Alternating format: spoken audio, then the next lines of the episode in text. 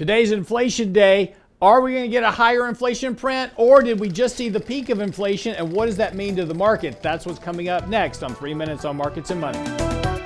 Raphael Bostic talking about yesterday that inflation might print a little bit weaker today than what estimates currently are. That sent stocks rallying nicely back up towards the 50-day moving average yesterday. Now, that's important. We did get above the 20-day moving average, which has been really confining the markets here over the last week. Broke above that resistance, but failed to get above the 50-day at this point. So, again, markets are really struggling here to move higher. Tech stocks outperforming yesterday on this expectation that we might see a little bit of disinflation in the inflation number. Now, again, tech stocks tend to do better in a disinflationary environment than value stocks. And of course, what we saw yesterday is a lot of those inflationary type trend stocks, energy, etc., underperformed yesterday, while we saw technology really outperforming yesterday. Today at 7:30, we're going to see the print on inflation. If that print does come in weaker than expected, we could see some follow through with the markets pushing above the 50-day. Now, if it can get above the 50-day and hold that, and we do see some trends of inflation starting to peak and slow down a bit, that's going to help push markets back up here potentially towards previous highs. The expectation, of course, is that if we have seen an inflationary peak, the hope, of course, from markets is that we will begin to see the Fed back off some of the more hawkish stance of hiking rates and tightening their balance sheet.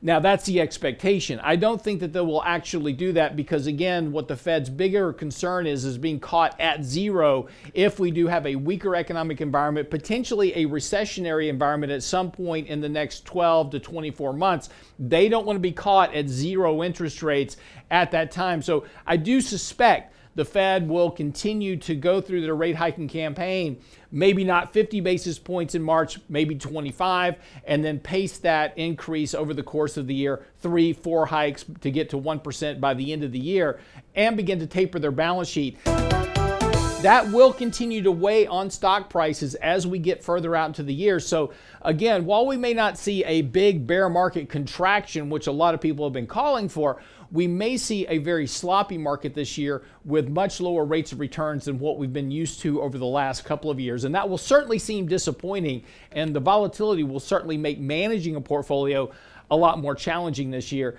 Watching what's happening here with inflation, that's going to help drive markets, at least in the short term.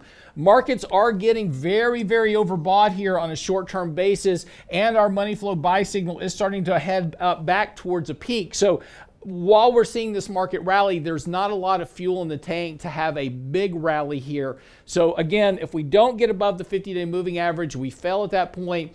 The retest of January lows is still a possibility. If we can move above that 50-day moving average and hold it, there's a decent shot that we could see higher highs here over the next couple of weeks heading into the March meeting if expectations begin to think that the Fed might back off a bit.